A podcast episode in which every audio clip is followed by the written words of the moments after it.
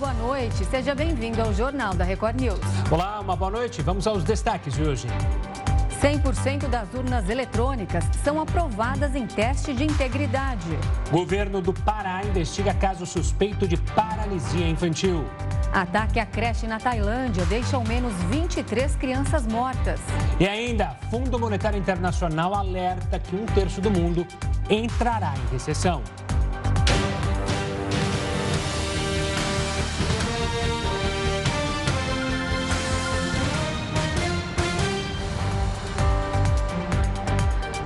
Teste de integridade das urnas realizado no primeiro turno teve 100% de aprovação. O presidente do Superior Tribunal Eleitoral, Alexandre de Moraes, informou que nenhuma das urnas eletrônicas submetidas ao teste de integridade apresentou divergência de resultados. O processo é sempre realizado no dia da votação e os equipamentos são escolhidos aleatoriamente. Servidores do TSE depositam votos iguais na urna eletrônica e em outra de lona. Depois, os resultados são comparados para checar se os votos de papel coincidem com o boletim eletrônico. Neste ano, o número de equipamentos verificados passou de 100 para 641. Como só poderia acontecer, é, obviamente, todas as urnas conferiram os votos dados é, na urna com os votos dados em papel. Lembrando que o teste de integridade é filmado integralmente é, para comparar exatamente é, os votos dados em papel que são preenchidos anteriormente é, por escolas, estudantes, partidos políticos e digitados no momento é, das, da realização do teste de integridade, digitado pelos servidores da Justiça Eleitoral. Segundo o presidente do TSE, o projeto piloto com o uso da biometria também não apresentou divergências. Ele foi feito em 20 estados e no Distrito Federal com a participação de 493 voluntários e 58 urnas. E o governo federal encaminhou à Organização para a Cooperação e Desenvolvimento Econômico, a OCDE, um pedido formal para o Brasil integrar o grupo. Quem tem os detalhes direto de Brasília é o repórter Matheus Escavazini. Boa noite, Matheus. Boa noite, Gustavo, Renata, boa noite a todos. Essa entrada na organização internacional é uma promessa de campanha de Jair Bolsonaro desde 2018. O governo federal informou que entregou o memorando inicial no último dia 30 de setembro. O documento é uma das etapas para o processo de entrada do Brasil na Organização para a Cooperação e Desenvolvimento Econômico. O memorando analisa se as leis, políticas e práticas do país estão alinhadas aos padrões da OCDE. No total, são 32 diferentes áreas levadas em conta. Entre elas, comércio, investimento, saúde, meio ambiente e educação. Para entrar na OCDE, o país precisa aderir a 230 normas e até aqui o Brasil já cumpriu 108, solicitou a adesão de 45 e ainda não iniciou outras 77 normas. Agora o Brasil será avaliado por 26 comitês de diferentes setores, é, em diferentes setores. O próximo passo inclui a revisão técnica da organização, é, com questionários, entrevistas e visitas técnicas também de representantes da OCDE. A OCDE se, de, se dedica a pesquisas e estudos sobre políticas públicas em diferentes áreas e inclui 37 países atualmente da América, Europa e também da Ásia. Renata, Gustavo. Tá certo. Obrigado pelas informações, Matheus. Uma ótima noite. A Secretaria de Saúde Pública do Pará monitora um caso suspeito de poliomielite em um menino de 3 anos. De acordo com a pasta, a criança testou positivo para poliovírus, que é uma versão diferente do tipo erradicado no Brasil desde a década de 80. Inicialmente, o menino apresentou sintomas de febre e dores musculares, até perder força nos membros inferiores.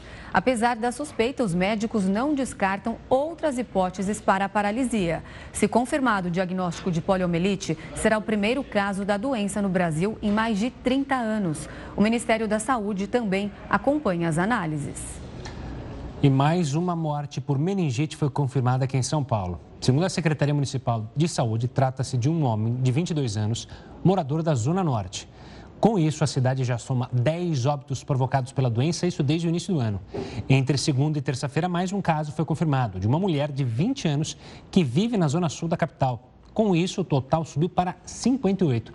A secretaria ainda informou que estas duas últimas notificações não possuem relação com os surtos verificados nos distritos Jardim São Luís, Pari e Vila Formosa. E para falar mais sobre isso, a gente conversa agora com a infectologista Luana Araújo. Luana, boa noite. Obrigada pela sua participação aqui no Jornal da Record News. Bom, a gente vem falando aqui todos esses dias sobre essa doença grave, inclusive. É, como que a gente pode explicar esse surto que a gente estava até noticiando que estava atingindo a zona leste aqui de São Paulo? É verdade. Boa noite, Renata, Gustavo. É, a gente tem normalmente, todos os anos, alguns surtos de meningite espalhados pelo país. Isso não é exatamente uma novidade. O problema é que agora isso está acontecendo e a gente está prestando atenção e está vendo acontecer de uma maneira mais concentrada aí na cidade de São Paulo, zona leste e zona norte até esse momento.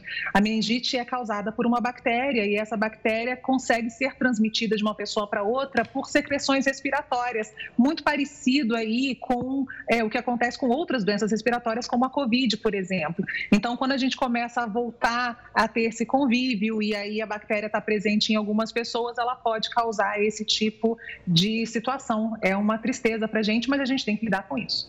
Doutor, uma boa noite da minha parte também. É, esse surto de meningite, esses surtos, é, eles são todos iguais? É o mesmo vírus? É, são vírus diferentes? Teria alguma preocupação maior ou menor se, se, é o mesmo vírus ou se são vírus diferentes? Isso interfere na forma como a Secretaria da Saúde vai organizar para evitar novos surtos?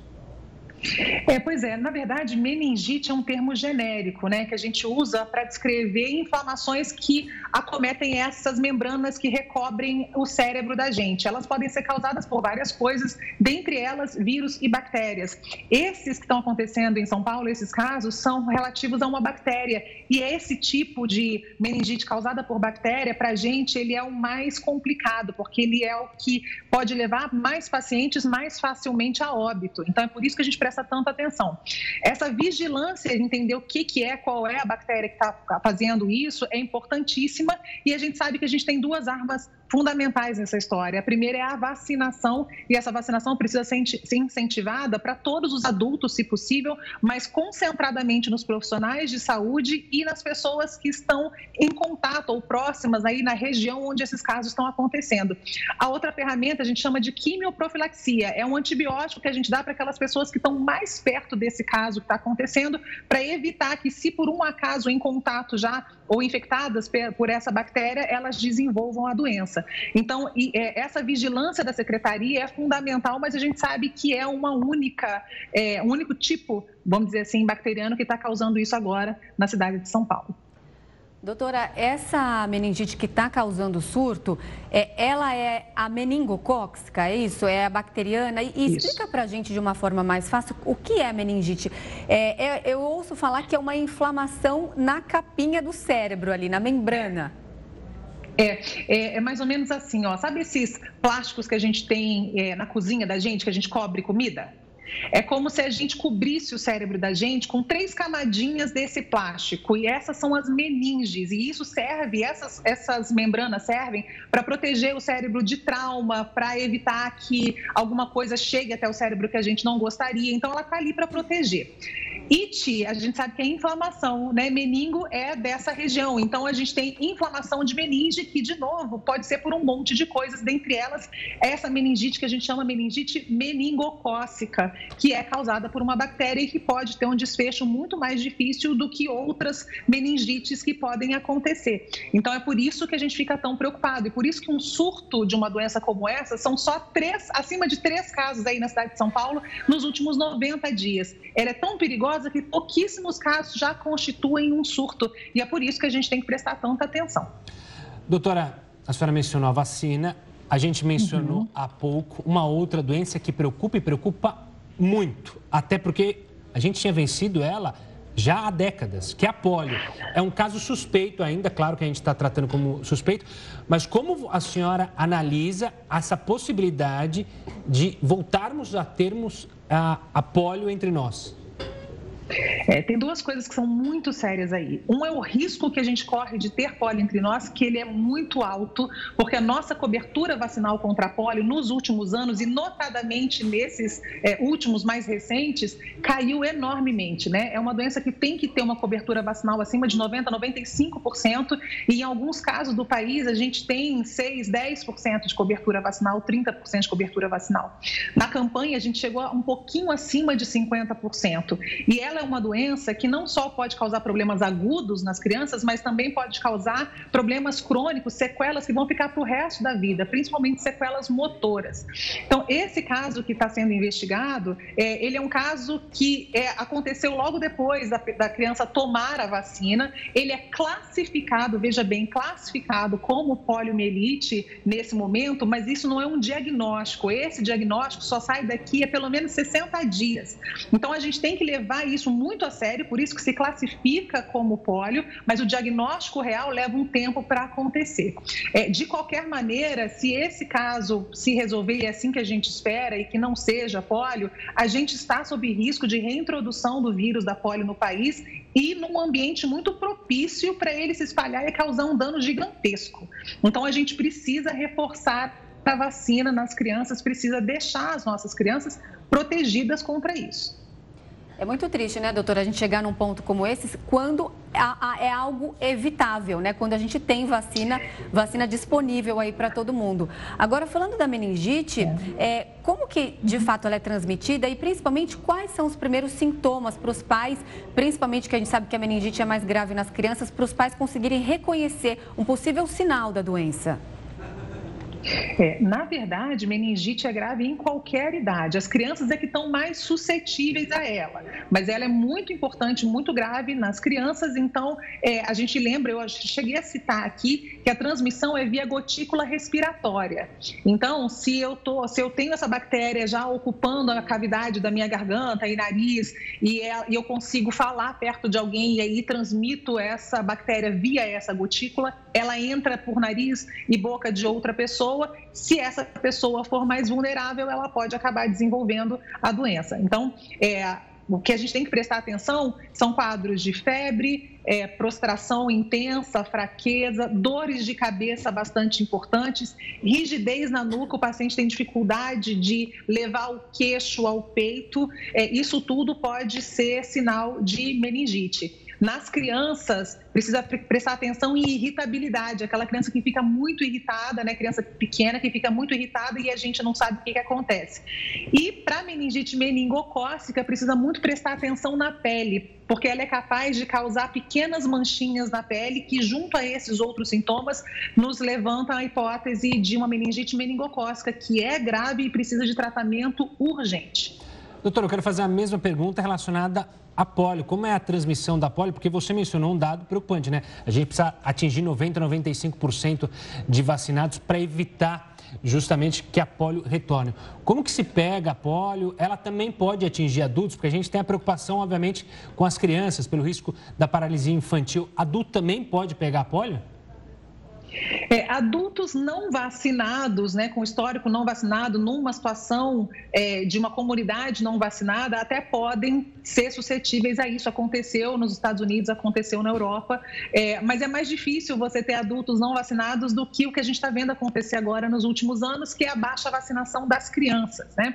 Então, a, o vírus da poliomielite, ele é um vírus que é, é excretado pelas nossas fezes. E estando excretado, né, sendo excretado pelas nossas fezes, essa transmissão ela pode acontecer por várias, é, várias possibilidades, né? entre elas o contato com essas superfícies contaminadas, com essas secreções, enfim.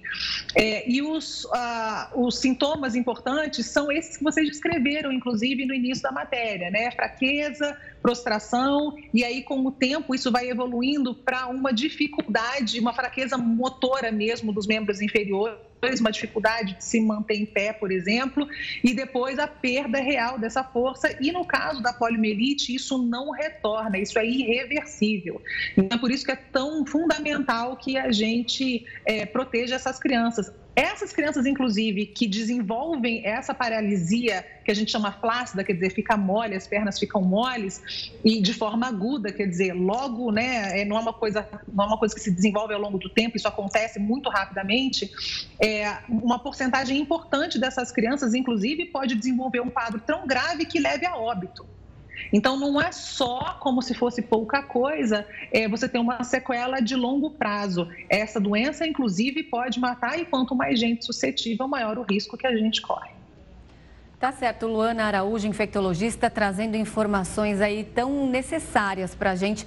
Muito obrigada pelas suas explicações. Uma ótima noite. Para vocês também, fico à disposição. Até. Até. Obrigado, doutora. Olha, o massacre em uma creche na Tailândia deixou 37 mortos, incluindo 23 crianças. O Jornal da Record News volta com essa e outras informações já já. Estamos de volta para falar da Organização dos Países Exportadores de Petróleo, que anunciou corte na produção do combustível. Vamos falar com o Heraldo Barbeiro sobre esse assunto? Heraldo, uma boa noite. O aviso logo provocou aumento dos preços ou pelo menos já deixou todo mundo com o olho aberto para mais aumento ou não? Mais ou menos isso, Gustavo. Você ter uma ideia, no mês de setembro, o petróleo foi o menor preço deste ano. Ele estava em 84 dólares o barril. Hoje, eu estava verificando agora um pouquinho aqui na, nas redes sociais, ele está valendo 94 dólares. Ele subiu 10 dólares de setembro para cá. Ocorre o seguinte: como é que pode subir? Bom, é aplicando aquela chamada lei da oferta e procura que todo mundo conhece. Muita oferta, o preço cai. Né? Muito, pouca, pouca, pouca oferta, o preço sobe. Então, o que é está fazendo a OPEP? Organização dos Países Exportadores de Petróleo. Mas assim, a gente vai diminuir a oferta. Vamos cortar pelo menos um, um milhão de barris por dia. Bom, vai, vai subir o preço. Não subiu ainda. Por enquanto é só especulação. Mas vai subir o preço quando? No mês de novembro. Agora você veja a força que tem um cartel. Né? O cartel é um grupo de empresas ou de países que dominam uma determinada atividade econômica e sobe o preço quando quer. Então, por esse motivo, o cartel disse: não, vamos subir o preço. Agora, uma coisa interessante, Gustavo, para contar para o pessoal é o seguinte: esse aumento do preço do petróleo, ele reflete na guerra da Ucrânia, na Bolsa de Valores de São Paulo, na eleição brasileira e na bomba de gasolina. É mole ou não? É por que, que reflete na guerra da Ucrânia? Porque a Rússia está numa pindaíba danada por causa das sanções econômicas. E ela exporta petróleo. Então ela está pressionando a OPEP para aumentar o preço, para poder faturar mais, porque ela está numa situação econômica importante. É o primeiro ponto. Segundo ponto, foi só dizer que o petróleo pode subir de preço no mês de novembro, as ações das bolsas de valores de petróleo subiram. A Petrobras aqui subiu rapidamente de preço.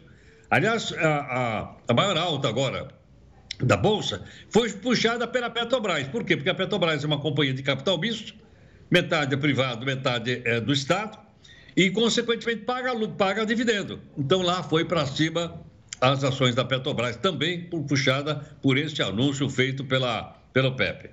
Terceiro, vai mexer com a eleição? Claro. Se porventura o preço da gasolina, do diesel e do gás de cozinha aumentarem antes do final do mês, certamente isso vai mexer com a eleição. Pode aumentar? Pode aumentar. Vai depender, então, dos países exportadores de petróleo. E, por fim, mexe com o bolso do consumidor, que é quem paga a conta.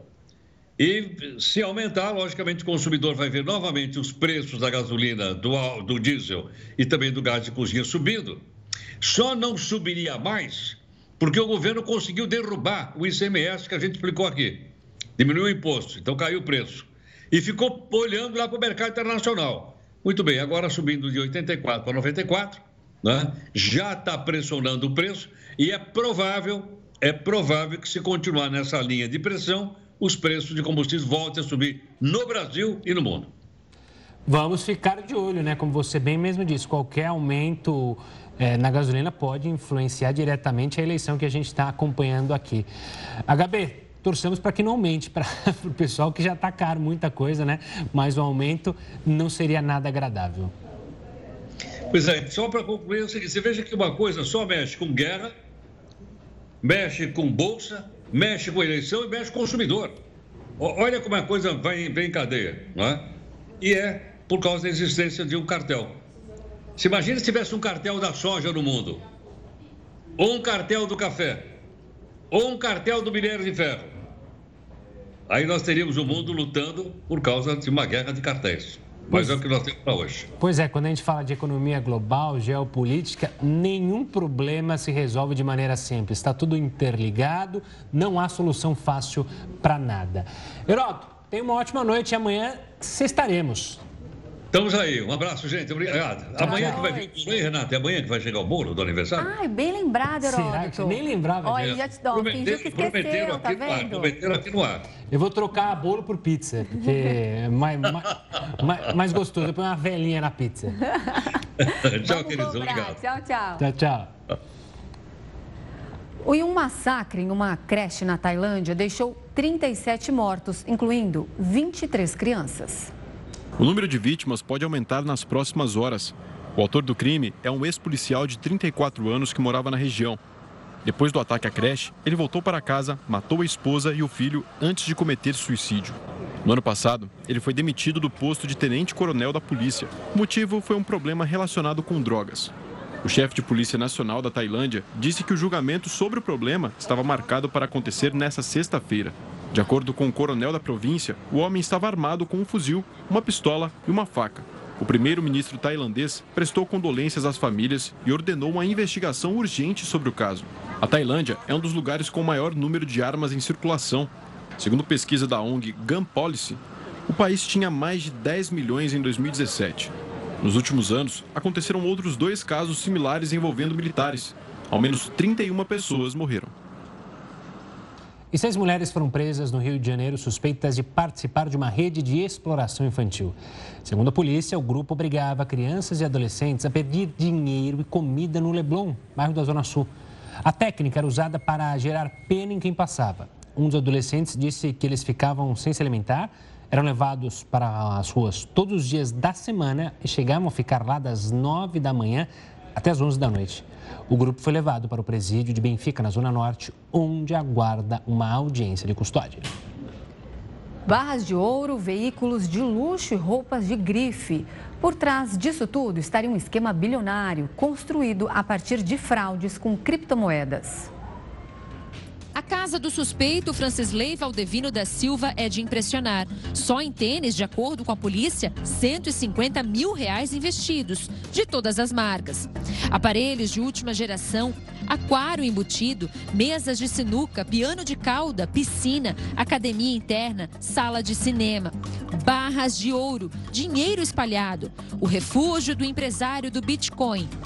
A polícia chegou na casa às seis da manhã. Polícia Federal! Polícia Federal! Polícia Federal! As ordens judiciais foram cumpridas nas cidades de Curitiba. Cinco alvos da organização criminosa estão na cidade. Também São José dos Pinhais, no Paraná, além de Governador Celso Ramos, em Santa Catarina, Barueri e São José do Rio Preto, em São Paulo, e Angra dos Reis, no Rio de Janeiro. De acordo com a polícia, o empresário de Curitiba tinha mais de 100 empresas abertas no Brasil e no exterior. E a partir daqui ele conseguia promover fraudes no exterior é, em diversos países, não só nos Estados Unidos, países do Caribe, da África, da Europa, da Ásia, mas cometendo também fraudes em território nacional. A investigação também apontou que o empresário usava a família e que também eram funcionários das empresas para então se apropriar dos valores investidos tanto em reais como em criptomoedas pelas vítimas de fraude. A mesma organização criminosa com parceiros no exterior praticava fraude semelhante, porém focada em marketing multinível nos Estados Unidos em ao menos outros 10 países. O delegado afirma que em Curitiba várias vítimas chegaram a ganhar dinheiro. Como o valor que entrou foi muito grande, alcançando cifras bilionárias, é, o, a fraude conseguiu se perpetuar por muito tempo. Até o final do ano passado, em que ela acaba, como todo o sistema de pirâmide financeira, ruindo. Ele não conseguia mais pagar essas rentabilidades mensais e nem efetuar, aceitar os pedidos de saques que eram feitos. E dali, então, ele passou a oferecer as mais diversas justificativas, de ordem de má gestão, de ordem de falhas técnicas, de fraudes de empregados, de diretores da empresa, mas que eram, sabe-se agora, por conta da investigação de provas existentes nos autos, é, inverídicas. Na verdade, ele gastava grande parte desse recurso. Chegou um tempo que ele não teve, que se deu ano passado, mais recursos para arcar com, com, com a manutenção do golpe. Pelo menos 17 pessoas morreram e muitas estão desaparecidas depois de dois barcos de imigrantes naufragarem no litoral da Grécia. Uma das embarcações transportava cerca de 40 refugiados de origem africana. A ventania e a chuva forte teriam feito o barco virar. Os imigrantes precisaram ser puxados com a ajuda de uma corda para a terra firme. Horas antes, um veleiro com 95 pessoas a bordo também naufragou perto da ilha de Citera.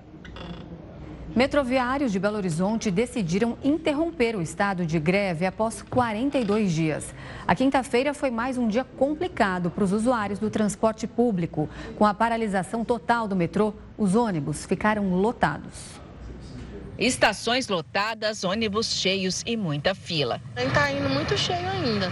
As filas, como você viu, estavam grandes. E costuma pegar essa fila todo dia? Não, é, costuma, mas não fica tão grande quanto está sendo desde ontem e hoje. Reflexo nas estações e nos coletivos, no segundo dia de paralisação total do metrô. Lamentável tirar 150 mil usuários de metrô e colocar ele dentro do ônibus, que já é superlotado normalmente, diariamente.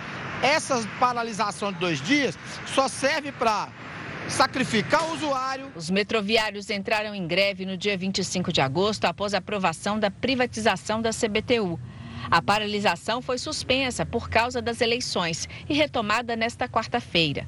A categoria reivindica a permanência dos trabalhadores concursados nos empregos. A gente tem tentado evitar as demissões dos 1.600 empregados por conta dessa política de privatização e também lutar pela manutenção de um transporte público com qualidade, com preço acessível, que atenda a população, em especial a população mais pobre. O edital para a concessão do metrô de Belo Horizonte foi publicado no dia 23 de setembro e o leilão para a privatização está previsto para o dia 22 de dezembro na Bolsa de Valores, em São Paulo. Mais de 100 mil pessoas usam o metrô diariamente na capital. A cada paralisação, muitos passageiros são afetados. E quando conseguem chegar nas estações, os usuários precisam enfrentar as filas. Esta passageira ficou mais de uma hora esperando. Hoje está extremamente difícil. Eu estou indo para Santa Casa fazer radioterapia. Tem mais de uma hora que eu fiquei lá no meu, ponto, no bairro Juliana, aguardando o ônibus. E agora está esse tumulto todinho aí. O pessoal não preocupa com a gente, né? O Tribunal Regional do Trabalho estipulou o funcionamento diário de 60% dos trens. Se a determinação não for cumprida, os metroviários podem pagar multa de 70 mil reais por dia. A Prefeitura de Belo Horizonte informou que possui um plano de reforço das linhas do transporte coletivo municipal que atendem as estações Vilarinho e São Gabriel que acabam sobrecarregadas com a greve do metrô. Essas filas quilométricas aqui, entendeu? É na hora da gente ir trabalhar e na hora da gente voltar. Não teve melhora. O Secretário Internacional alertou que um terço do mundo pode entrar em recessão no ano que vem. O Jornal da Record News volta já. Estamos de volta com o Jornal da Record News e hoje o ex-presidente Michel Temer demonstrou neutralidade entre os candidatos à presidência, ao dizer que vai apoiar quem defender a democracia e também as reformas aprovadas no governo dele. Sobre isso e sobre a movimentação política para o segundo turno, a gente conversa com o cientista político Valdir Pucci. Boa noite, Valdir. Obrigado pela participação aqui conosco. O ex-presidente Michel Temer fala em neutralidade. Sempre que há um segundo turno, nós falamos que os candidatos da direita e da esquerda tendem a ir para o centro para buscar os votos dos indecisos nesta segunda eleição. Esse movimento já começou a ocorrer ou ainda os dois candidatos, tanto o presidente Jair Bolsonaro quanto o ex-presidente Lula, ainda conversam com a sua base? Boa noite, Gustavo. Eu acredito que duas, os dois movimentos já estão ocorrendo, ou seja, ao mesmo tempo que nós temos o presidente Bolsonaro e o ex-presidente Lula buscando ampliar o apoio do seu lado do espectro político, ou seja, a direita e a esquerda. Então, pegamos, por exemplo, o presidente Bolsonaro, ele tem demonstrado desde segunda-feira é, buscar apoio entre os governadores eleitos ou que irão concorrer à reeleição, que estão mais alinhados ao seu é, espectro político. Mesma coisa o ex-presidente Lula, que busca apoio em governadores que já estão eleitos ou que virão disputar o segundo turno próximo do seu espectro político. Mas, ao mesmo tempo, buscam o centro, tentam passar uma imagem de centro para pegar, tentar conquistar o voto daquele eleitor que não quer nem tanto a esquerda, nem tanto a direita. Professor, e o que é, um possível lado de Michel Temer iria influenciar nessa corrida para o segundo turno para um candidato quanto para o outro? Boa noite, Renata. Eu acredito que, na verdade, esses apoios políticos, eles existem muito mais para mostrar uma força política do que numa conversão automática é, de votos. Então, se pegamos, por exemplo, o caso de Michel Temer, qual é a importância de Michel Temer? Primeiro, ele pode demonstrar um apoio mais de centro para o candidato que conseguisse o apoio dele, tanto Bolsonaro quanto Temer. E, ao mesmo tempo, o, o, o Michel Temer ele passa uma imagem ao mercado de estabilidade. Então, é muito mais uma demonstração ao mercado, à população, do que de fato uma conversão em votos ou conquista de votos lá na ponta final, que é justamente o eleitor. Professor, olhando a campanha do presidente Jair Bolsonaro, surge uma preocupação, não com, a campanha em si, mas com a economia do país relacionada ao petróleo, que pode aumentar o preço, a gente ficar com o Petrobras aqui com valor defasado, isso forçar um aumento é, justamente dos combustíveis. Mas, na outra ponta, ele tem um apoio maciço de governadores eleitos. O governador Zema, por exemplo, um estado importante onde ele deve ir buscar voto, o presidente Jair Bolsonaro. O que, que pode pesar mais nessa balança na busca pelos votos? Essa tensão com a economia, um possível aumento, ou a máquina governamental, a máquina dos, dos estados, em ajudar a angariar mais votos?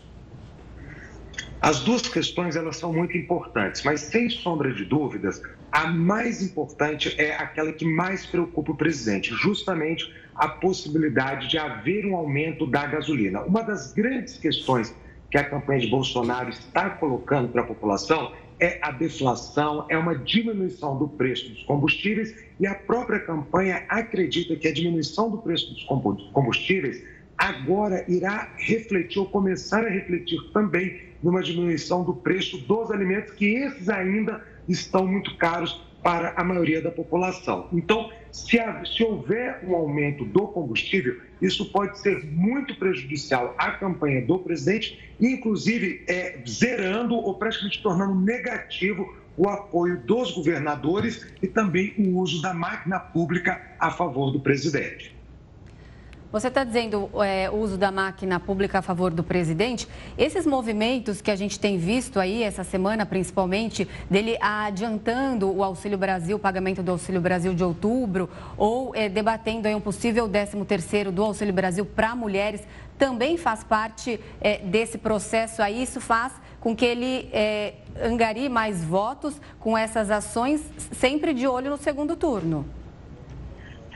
Todo governante que está no poder e tenta a reeleição, é claro que ele faz uso dos instrumentos que ele dispõe à mão. Um desses instrumentos é justamente é, a possibilidade de, utilizando-se de recursos do próprio Estado, da administração, tentar de, passar ou demonstrar é, que, que se preocupa com os interesses da sociedade. Então, quando o presidente agora pensa nessas medidas de adiantar os auxílios, adiantar o Vale Gás, pagar o 13 terceiro, na verdade, ele, ele tenta passar à sociedade uma imagem de preocupação com as questões sociais, porque foi ali é, a, o maior calcanhar de Aquiles do presidente no primeiro turno. Quando o Nordeste, em peso, vota em Lula, ainda é uma visão da, dos anos de Lula à frente da presidência e dos benefícios sociais, em especial, que levaram ao crescimento econômico do Nordeste. Então, o presidente tenta passar esta imagem à, à população que depende desses auxílios, depende desses recursos do Estado e tentar reverter é, o resultado do primeiro turno, ou, ou seja, tentando ganhar mais apoio entre a população mais pobre do país. Professor, do outro lado, o ex-presidente Lula tem sido cobrado desde o primeiro turno para apresentar o plano de governo. Ele não apresenta. Ele tem recebido apoio de alguns economistas é, que estiveram ao lado é, dos governos do PSDB no Brasil, do governo FHC. É, mas ainda insiste em não falar sobre qual será a linha econômica, por exemplo. E tende a dizer que não vai apresentar, o mercado cobra-se e os empresários cobram dele um nome é, para o Ministério. Por que, que isso se tornou tão presente é, hoje em dia na nossa eleição? Essa definição, olha, de como você vai seguir os rumos da economia. E você acredita que ele pode perder votos em não apresentar isso? Isso é muito contraditório e é uma questão muito específica desta eleição. Se nós pegarmos, por exemplo, o governo é, Lula, primeiro mandato do governo Lula, a gente vê que ele fez uma política econômica muito próxima do que foi a política econômica de Fernando Henrique e depois, ao longo do segundo mandato e principalmente com a experiência do governo Dilma, é, houve uma guinada para uma mudança de uma maior intervenção do Estado. E é aí que está a preocupação do mercado, ou seja, o mercado, sem essa posição do presidente Lula afirmando quem seria o ministro, por exemplo, da economia, então quais seriam as políticas adotadas, que seriam adotadas é, pelo ex-presidente num eventual é, próximo governo, isso faz com que o mercado fique em dúvida. Lula será o Lula de 2002, que tomou posse em 2002, ou o Lula que tomou posse no segundo mandato, ou que, que mais preocupa o mercado, será o PT da era Dilma que teve uma grande intervenção no mercado. Então, eu acho que para a população essa discussão ela não faz muito sentido. Agora, o mercado e o mercado influencia sim a, a, a, o voto, influencia sim é, o rumo político do, do, do, país, eu acredito que esta não definição, ou não a falta de uma sinalização mais clara do ex-presidente Lula, pode prejudicar uma proximidade da campanha com, vamos dizer, a Faria Lima do, da forma genérica, como no Brasil chamamos o mercado. Valdir, ontem a gente noticiou aqui que a Simone Tebet, depois de alguns dias aí de suspense, declarou então, enfim, o apoio ao ex-presidente Lula. Hoje, é, estavam em todos os noticiários dizendo que é, ele deu aval às propostas dela, é, inclusive em um dos pontos lá que ela exigia como é, tendo igualdade nos salários entre homens e mulheres, ele falou que as propostas dela são possíveis e eles vão sair aí encaminhada para fazer as campanhas e o PT vê isso, ela estando ao lado do ex-presidente, inclusive a foto dos dois, como um verdadeiro trunfo. É, é possível, então, que haja essa transferência de voto dos eleitores da Simone para o Lula, acontecendo tudo isso aí que eu falei? No Brasil, nós não temos, isso é comprovado, uma transferência automática de votos. Ou seja, não é porque o candidato que eu votei no primeiro turno apoia agora alguém que foi para o segundo turno que eu vou automaticamente votar naquela pessoa. O voto no Brasil é personalista. Isso vale para os dois candidatos que estão é, agora no segundo turno. Ou seja, o apoio político é importante, passar a imagem de centro, passar a imagem de moderado é muito importante para a campanha, tanto de Bolsonaro quanto de Lula, mas falando especificamente de Simone Tebet e de Lula, o, somente o fato de Simone estar apoiando Lula no segundo turno não significa que os eleitores de Simone Tebet automaticamente migrarão o seu voto para ela. O eleitor faz uma outra análise, ou isso é mais um elemento, melhor dizendo, para complementar a análise que o eleitor faz e aí sim decidir o seu voto. Professor, muito obrigado pela participação aqui conosco, pela análise. Um forte abraço e até uma próxima. Boa noite. Até mais. O Fundo Monetário Internacional fez um alerta para o elevado risco de recessão mundial nos próximos meses. De acordo com a organização, um terço do planeta sofrerá uma retração econômica neste ano ou em 2023. Em audiência, a diretora administrativa do FMI relembrou a perspectiva em outubro do ano passado, de uma forte recuperação após o período mais agudo da pandemia. A queda na previsão de crescimento, segundo ela, está ligada à invasão da Ucrânia pela Rússia e ao aumento dos preços. Among them a senseless war uma guerra sem sentido mudou drasticamente o quadro econômico. Longe de ser transitória, como pensávamos, a inflação é muito mais persistente. Os altos preços de energia e alimentos, atrelados às condições financeiras e interrupções persistentes no fornecimento, desaceleraram o crescimento. A situação financeira das maiores economias está agora desacelerando. A diretora do FMI acrescentou que o cenário econômico é impactado ainda pela continuidade da crise sanitária e o agravamento das condições climáticas. Como forma de conter a inflação crescente, bancos centrais ao redor do mundo têm aumentado as taxas de juros. A organização destacou que as instituições financeiras devem continuar a responder à alta dos preços de forma incisiva, mas alertou que apertar demais a política monetária pode provocar uma recessão prolongada.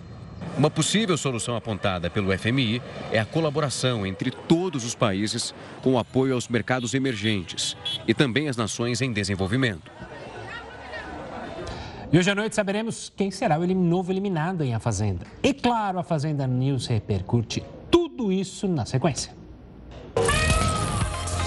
A roça foi formada e daqui a pouco Débora, Rosiane ou Tiago um dos três dará adeus ao reality. Seja quem for o escolhido do público, o debate em A Fazenda News vai render muito. Os convidados da apresentadora Fabiana Oliveira para esta noite são a jornalista Paola Zanon e as irmãs da PUA Deolane, Daiane e Daniele Bezerra. E a roça está rendendo muito nesta semana. No programa de ontem, a ex-PUA Ingrid O'Hara e o psicólogo Jacob Goldberg participaram da atração. Porque ela fez todo o VT lá, me humilhou no ao vivo e depois ela pegou e ficou só dormindo. Falou que a causar ficou só dormindo, entendeu? Gente, por favor, sou time Débora, time Thiago para ficar nessa roça, tá? Então já sabe, o seu compromisso de hoje à noite já está marcado. Não perca a Fazenda News. Começa logo após a Fazenda. Os saques em poupanças superaram os depósitos em mais de 91 bilhões de reais em setembro. A diferença entre o valor sacado e o depositado foi de 5,9 bilhões de reais. Isso se deve principalmente à taxa de juros e à inflação acumulada. O valor de saques foi de 314 bilhões e o de depósitos foi de 308 bilhões. Esse é o maior valor da série histórica iniciada em 1995. Apesar disso, o Índice Nacional de Preços ao Consumidor Amplo, o IPCA, acumula alta de 4,39% de janeiro até agosto. Já em relação aos últimos meses, a alta é de 8,73%. E seis pessoas são acusadas pela tragédia em um estádio de futebol na Indonésia. O tumulto que ocorreu no fim de semana deixou 131 mortos. Centenas de pessoas tentaram fugir do estádio. Isso depois que a polícia disparou gás lacrimogênio para tentar conter torcedores que invadiram o gramado. Essas seis pessoas são acusadas de negligência criminal, que pode levar a uma pena de cinco anos de prisão. Segundo a polícia, os responsáveis pelo Arema FC, dono do estádio onde ocorreu a tragédia, permitiram um público maior do que a capacidade. Além disso, as saídas eram muito estreitas, o que dificultou a fuga das vítimas. A Anistia Internacional denunciou a morte de 80 pessoas durante a repressão aos protestos no Irã. É o que você vai ver daqui a pouco aqui no Jornal da Record News. O Instituto Nacional do Câncer divulgou uma estimativa alarmante. Até o fim deste ano, o Brasil deve registrar mais de 185 mil novos casos de câncer de pele. Eles se tornaram inseparáveis. O protetor solar passou a ser cuidadosamente espalhado em todo o corpo. O motivo desse rigor ainda está nítido na testa, pela marca da cirurgia de retirada de três pintas. Uma biópsia confirmou serem câncer de pele, não melanoma, o mais comum e menos agressivo. Há dois anos atrás, mais ou menos, apareceu uma pinta na minha testa. E aí, como eu era muito pequena, não causava dor, nenhum desconforto, eu deixei como algo irrelevante. E aí, com o tempo, surgiu uma segunda pinta muito próxima, aqui no início do couro cabeludo, e ela até coçava um pouco. E uma terceira apareceu. Quando apareceram três, assim, eu fiquei alerta. O que, que, é isso? Será que é um cisto de gordura? Será que é algo que realmente eu deva me preocupar? E eu resolvi, agora recentemente, a um dermatologista. O câncer de pele deve ser diagnosticado em mais 177 mil brasileiros neste ano. E em 8.500 habitantes, o melanoma, tipo mais agressivo da doença. Essas são perspectivas do Instituto Nacional do Câncer. É, a gente tenta né, conscientizar a população que quanto mais cedo possível começar com as medidas de prevenção, de proteção solar, menos consequência vai ter no futuro. Então, quanto mais cedo a pessoa usar o protetor solar diariamente, a gente tenta enfatizar muito que o protetor não é só quando a gente vai à praia ou à piscina, é todo dia. Derma dermatologistas analisam que no período da pandemia houve uma baixa na procura pelas consultas. Já neste ano, grande parte dos pacientes estão retornando, mas com algumas lesões graves na pele, o que torna os tratamentos ainda mais difíceis. As lesões né, de câncer de pele ou as lesões pré-cancerosas, quanto mais cedo a gente fizer um diagnóstico e um tratamento, né, é, menos consequências também vai ter para esse paciente. Muitas vezes a gente consegue evitar uma cirurgia, evitar né, uma, um tratamento que muitas vezes é mais agressivo para o paciente. Para o Instituto ligado ao Ministério da Saúde, duas mil pessoas devem morrer em decorrência do câncer de pele até o fim deste ano. Além da exposição prolongada ao sol, ter pele e olhos claros, ser albino, ter vitiligo, ter histórico da doença na família e fazer tratamento com medicamentos imunossupressores também são fatores de risco. E a Anistia Internacional denunciou que mais de 80 pessoas já morreram após a repressão aos protestos no Irã. De acordo com a ONG, as forças de segurança do país mataram ilegalmente pelo menos 66 pessoas, incluindo crianças, e feriram outras centenas, depois de abrir fogo contra manifestantes na cidade de Zahedan. Pessoas que passavam pelo local e fiéis que faziam uma oração também foram atingidos. A Anistia Internacional disse que a munição real e gás lacrimogênio foram usados contra os manifestantes. Os tiros teriam partido de um telhado da delegacia. A organização também afirmou ter colhido provas que mostram que a maioria das vítimas foi atingida por balas na cabeça, coração, pescoço e tronco. Para eles, isso significa uma clara intenção de matar ou ferir com gravidade. Desde então, mais de 16 pessoas foram mortas em casos separados, como parte da repressão às manifestações. Os protestos começaram no Irã depois que Mahas Amini, uma curda iraniana de 22 anos, morreu há três semanas. Ela foi presa pela polícia da moral, que acusou a jovem de quebrar o código de vestimenta. A família da jovem alega que a morte foi causada pelos próprios policiais. O ator Kevin Spacey se apresentou ao Tribunal Federal de Manhattan, em Nova York, nesta quinta-feira. Ele responde a uma ação civil movida pelo também ator Anthony Rapp, que o acusa de agressão sexual. O ato teria acontecido em uma festa na casa de Space em 1986, quando Rapp tinha 14 anos. Desde que as acusações vieram à tona, em 2017, Space sumiu das telas. Recentemente, ele voltou a atuar em filmes após ter vitória em outros processos dos quais era alvo por má conduta sexual. E o comércio já se prepara para o Dia das Crianças. A expectativa é que as vendas cresçam 20%. Já dá para perceber o movimento. Muita gente saiu de casa para comprar um presentinho para a criançada. A Associação Comercial espera até 20% de aumento em comparação ao ano passado. Pelo que a associação fez o levantamento, geral, no comércio geral, nossa estimativa é de 8% aí de aquecimento do ano passado para esse ano. Mas no segmento direto para Dia das Crianças, a estimativa é mais de 20%. Mesmo com o mercado de vendas online aquecido, muita gente prefere ir a uma loja física para comprar. O mercado está muito aquecido, mas a preferência ainda é a loja física. E deixa uma dica aqui, aqueles pequenos lojistas, às vezes que não tem condição de ter um site, é bom ele sempre ter um WhatsApp, ter algum e-mail onde ele possa fazer essas vendas para poder pegar essa fatia do mercado ainda. Esta loja de brinquedos renovou o estoque para suportar a demanda. A gente está com a expectativa boa, né? E está com bastante variedade, o estoque está bem reforçado, bastante promoções né? A gente está preparado. E é uma visita ao passado, aos brinquedos da infância que fizeram sucesso, ainda são campeões de venda.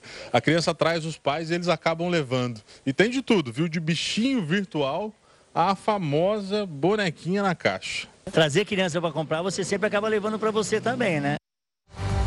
O Jornal da Record News fica por aqui. Obrigada pela companhia. Tenha uma ótima noite. Fique agora com o News das 10 acompanhado da Suzana Busanello. Tchau, tchau.